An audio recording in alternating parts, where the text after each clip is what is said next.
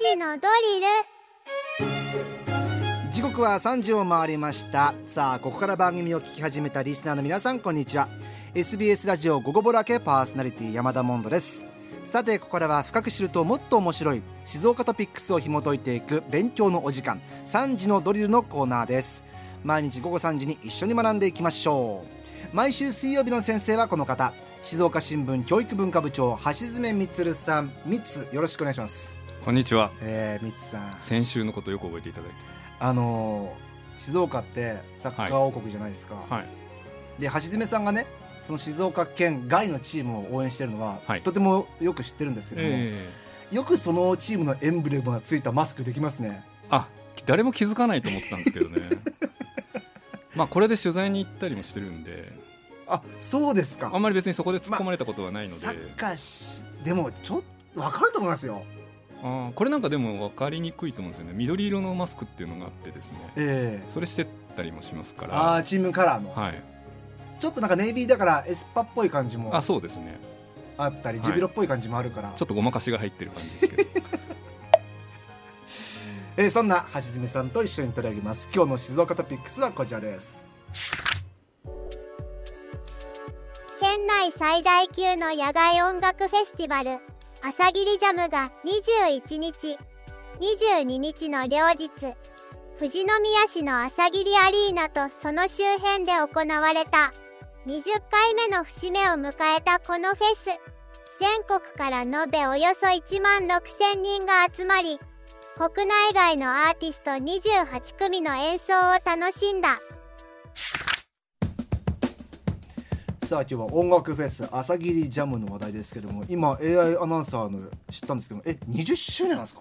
えっと20周年ではなくてえ23年目で20回目なんですよ。あそうなんですね。3回中止になってるんで、そういうことなんですね、橋爪さんもはい。行ってきたということですか？えっと先週の土曜日日曜日ですね。う。ん。えー、とミスチルが静岡市内でコンサートをやっている日付だとえー。全く丸かぶりだったんですが、じゃあ僕は全然静岡ね文化会館にいる時ですね。あそうですね。うん。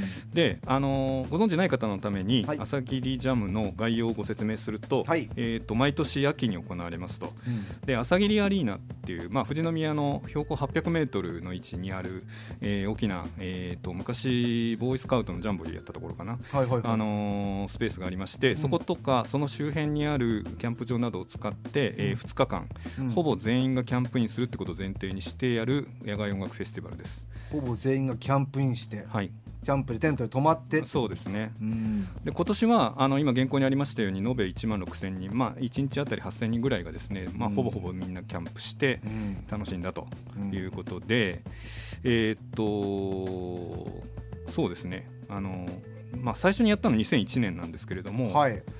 まあえー、と19年2019年に台風で直前に開催中止があって、うん。2020年21年はコロナ禍で開催中止ってなっていて、うん。で3年のブランク経て22年去年ですね。はい。4年ぶりに開催した上で今年は、えー、と時期をずらして、うん。2週間ちょっといつもと違う時期にですね、え。えー、と開催しました。うんであのこれって地元住民で作る実行委員会があの運営をしているという体裁になっていて、ええ。ー、とずーっとそこの会長委員長をやってる秋鹿博さんという方がいらっしゃいまして、まあ、これ草切ジャム来る方にとってはもうおなじみの方なんですけれどもええ。いろいろその会場で取材しましたらもうついに成人を迎えたっていうふうに感慨深げに話してらっしゃいました。え20回ということで。はい。はい。であの今日は一応このかなりこのこの国内屈指って言ってもいいぐらい老舗のフェスティバルなんですねこれ、ええ。2001年からということなんで。ですよね。はい、でまあその歴史と開催の意義についてちょっと考えてみたいなっていうふうに思います。します。はい、で今年あのさっき申し上げたように今までよりも開催時期をちょっと後ろにずらしたんですね。でこれまで2009年以降はあのスポーツの日を含む3連休のうちの2日間を使ってやってたんですけれども、えどうもね悪天候のリスクを低くするためだと思うんですけれども、まだ台風とか来る時期ですもね。そうんですね。必ず雨降ってた印象があるんで、ああそうなんですね、はい、私2010年から毎年行ってるんですけれどおおそうですか。必ず雨降ってる印象がありまして、はい。でところが今年は一切雨降らずですねえ。日差しが降り注いでまあ、時々曇るかなっていう感じの空模様、もうん。う最高の、じゃあずらして正解でしたね。まあ、今年に関してはそうですね、ええ。本当に天国のような場所でした、で一方でですねやっぱりこう2週間ずれると夜がひ冷えるなっていう印象があって。あ難しいですねこの時期のじゃあフェスは。そうですね。まあでもね冷える分にはいいんですよまあ羽織ればいいから。そうそうそうそう。えあの2日目の朝ね午前6時半に起きて、ええ。で散歩してたんですよ、ーはい。でそしたらあの国道沿いに寒暖計があって、それ見たら1度だった、そっかごめんなさい。そうか場所が場所ですもんね。そうそうそう。富士山麓ですもんね。800メートルなんで標高。そうかそうか。そうそうそう。まあそれ相応の準備をねしていけばいいな。していかないとダメだよと、はいで今年の「朝霧ジャム」はですね、まあ、例年あのすごく幅広なジャンルの音楽家音楽家が勢ぞろいするんですけれども、え今年は特にあのジャズをね起点にした楽団っていうのがすごくあの目立っていて、うん。すごく演奏内容も良くて。え、うん。で、まあ、例えば例に挙げるとしたら一番こう印象に残るのがアメリカ人のドラマーのカッサ・オーバーオールさんっていう方がいるんですけれども。カッサオーバーオールさん、はいオーバーオールが名前に入ってるんですか？オーバーオール名前入ってますね。へ でこの方あの自分含めて4人編成のバンドなんですけど、え自分ドラマーと、うん。でもう一人コンガを叩く人がいて、えうん。であとキーボード担当サックス担当っているんですけれどもみんなね結局パーカッション叩く人なんですよ。うん。で曲ごとに楽器入れ替えてで本人もドラマーなんだけどマイク持ってラップしたりとかしてじゃあな打楽器中心そうそうそう。もう打楽器天国リズム天国。へえ。強烈でしたね。面白そうですね、うん。でえっと日本人も、まあうん、多数出るんですけど当然、はい。あの今年はですね特に初日のオープニングを飾った若手バンドのチョコパコチョコキンキンっていうバンドがあって、チョコパコチョコキンキン。はい、これあの公式のプロフィールだとコミックバンドって書いてあったんですけどえ。全くそんなことなくて、ええ本格的な、まあ、エキゾチックな音を鳴らすすごい音楽性の幅が広いバンドでええ。いきなりドア玉にそれ見て感動しました。ええ歌もあるんへ歌も当然ある。え。あの細野晴臣さんのはい。もうお孫さんが在籍してるらしくうて それだだけのことはあるという。へえもう本当にあの曲によって中南米っぽかったり、うん。アフリカのビートが聴けたり。あそういう感じなんですね。最後はあのカチャーシーってわかります、はいはいはいカチャーシーっては。ああいう感じの曲やって。いい朝朝と思ってたんですよね。あそうそうそうビアササ言ってました、あはい。そうなんだ。そう。でこれまたもう一つ事件だったのが事件は？最後はですね韓国人 DJ のナイトテンポさんっていう方出たんですけれども、ええ。この方はですね日本の昭和歌謡とか70年代80年代のアイドルの曲をミックスしてで4つ打ちのビートに乗せてええ。聴かせるっていう DJ スタイルなんですね、へえじゃあみんな結構知ってるような。知ってる知ってる。もうあの多分私見たところ30代40代中心のフロアというか、まあ、あのステージ前なんですけど、えもうなんかドストライク、まあ、私よりは下の方々なんですけれども、ええ。まあ、ドストライクまでいかないかな。でもまあみんなが知ってるような曲をですねあの本当にご自分のいい曲っていうこう基準があるんでしょうね、えうん。すごくいい曲を次から次へと30曲ぐらい多分1時間半で流したと思うんですけど。みんな踊りやすいんじゃないですか。めちゃくちゃ踊ってましたね。へえ。あそれだったらなんか分かりやすそう、はい。うんうん。であのただ流すだけじゃなくてやっぱりそこにこう自分なりの音を加えたりとか、うん。つなぎに工夫があったりとか、えその辺あのやっぱりその、えー DJ なりのですね、うん。クリエイティビティがそこに加わってるなっていう印象も同時にあって、えうん大変素晴らしかった。前生あの DJ さんに話聞いたら、い。僕らは生演奏してるっていうはい。表現してましたから、あそうですね、ん。本当にそんな感じでしたね。うん。でこれ朝霧ジャムっていうそのまあいわゆるフェスティバル野外フェスティバルの、えまあ、20回目の歴史の最後を飾るのが、うん。なんと今年松田聖子さんの曲だったんですよ。えへえ「スイートメモリーズ」で締めくくる。誰がややるんですか？あこのナイトテンポさんあがナイテンポさんの曲。かけた、えはい。えでこれなんかねこう前代未聞ですよ。朝霧ジャム何年も見てきてますけども。松田聖子の曲で終わるという。そうです。もう新しい扉が開かれた感じがしましたね。夏の扉じゃないですよ。いや分かってますよ。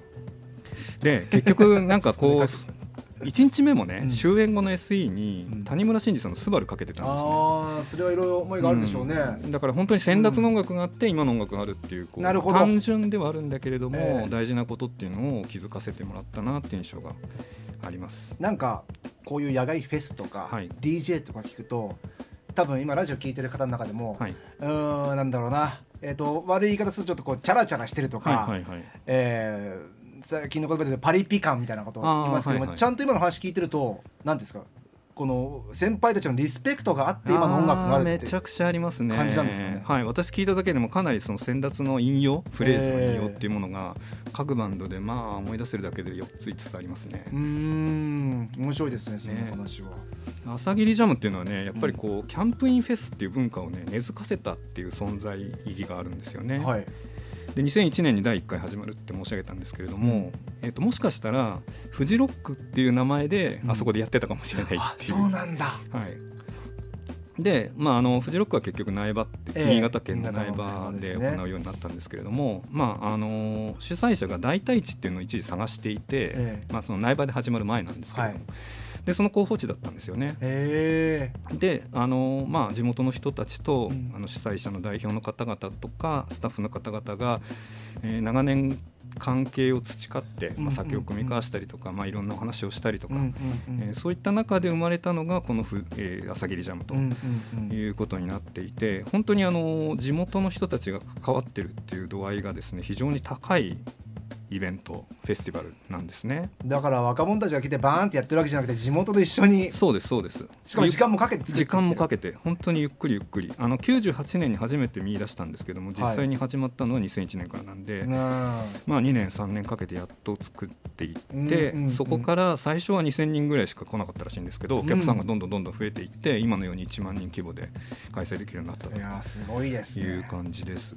であのやっぱり開催していく上で今も地元の人たちの力っていうのはすごく大きくて、はいであの一緒に運営しているボランティアチームの朝霧ジャムズっていう団体があるんですね。うんでこれがあの富士宮市内の事業者とか会社員の方を中心にしたコアメンバーが24人ぐらいいて、えで当日のボランティアが全国から150人ぐらい来るんですけれども彼らが本当に開催時の受付とか人の流れを整理したりとか、うん。まあ、ゴミゴミゼロナビゲーションっていうんですけど、まあ、こういろんなゴミの分別の指示をしたりとか、あの非常にそういうことで現場で活躍してると。うん。で音楽フェスってボランティアやっぱり参加するっていうのは大事なんですけれども、うんかなりここまでディープに関わってるっていうところはあんまりないのかもしれないな地元の人たちが。そうですね。ボランティアとして、はいそうですで、あのー行政もですねあのブース出して市の魅力をアピールしていて、えーっと2018年からだったと思うんですけれども、はい。あの富士宮市にこういういいとこあるよとか、うん。富士宮市ってこういう街ですよっていうことをこう、まあ、いろんな遊びを通じて、うん。えーっと今回なんか輪投げをやらせたりして。うん。でこのところに富士富士山本宮浅間大社があるとか白糸の滝があるとか、まあ、いあの魔界の牧場があるとか、はいはいはい。なんかそのことをこう知らせるような輪投げをやっていたりしへてー。市の魅力をアピールすると。であのできればこう移住者を増やしたいっていう狙いがあるんですよね。で本当にあの音楽フェスっていうものがこう地方創生にいかに貢献できるかっていうことをなるほどまあ、チャレンジしているようなフェスティバルだなっていうふうに思っています。いや今のお話聞くとうん。そうなんだ。やっぱちゃんと地元に根付いてあと時間もかけてやってきたっていうのそうですすね。時間がかかってますね。うん。あの周りやっぱり酪農家さんが多いんで、えその例えば夜遅くまでやりすぎると、まあ、牛のこう、えー、とストレスになったりとかっていうのもあるんでじゃあまああー10時ぐらいまででお手やめましょうとかね。えこれでも全国各地、ん。こういう大きなスペースだったりとか、はいはい。広場を有効活用したいっていう地方の、あの町うんうん。ってのもたくさんあるんじゃないですか？そうですね、あのー一つの方法論としてこういう、まあね。あのシビックプライドを上げることとそれからええ。移住定住に結びつけるっていう両輪で野外フェスティバルを活用するっていうことはあのいろんなところで考えてらっしゃると思うんですね。そのモデルにもなりそうそれのモデルになると思いますうね。ん。ごめんなさい。え で今度ねそれをテーマにしたシンポジウムをやるんですよ。えほう。で11月11日の午後2時半からの予定なんですけれども、あのー音楽フェスと地方創生っていうテーマ。あまさにそのテーマで。そう。で場所は富士宮市のうん。富岳温泉花の湯はい。の会議室で行っています、うん。行いますと。で地元の事業者とか NPO 法人とか富士宮市役所の行政マンとか、うん。実行委員会の方々がこうえー出演されて、うん私が司会をさせていただきええ！なんかやたら司会やりますよねなんかそうかもしれませんね。ちょっと狙ってます？いやいやいやいやいや。いやいや本当に向いてないんで、いやいや楽しみ楽しみ。はい、なんで、えーもしこういうテーマでねあのご興味があるような方がいらっしゃったら11月11日午後2時半はい。予定詳しくはあのホームページの方を見ていただきたいんですけど参加料はかかりまますか？えっと、500円ワンドリンクと聞いております、はい。はい、であの場所は富士宮市の花の湯ということであのもし興味ある方いたらあの足運んでいただけたらと思います。はいわかりました。今日も勉強になりました。というわけで水曜日の先生静岡新聞教育文化部長橋爪充さんでした。ありがとうございましありがたとうございましたさあこのコーナー3時のドリル Spotify をはじめとした各配信サービスのポッドキャストに今回含めてアーカイブ上がってますからね、えーぜひ Spotify の方でも聞いてみてください。今日の勉強はこれでおしまい。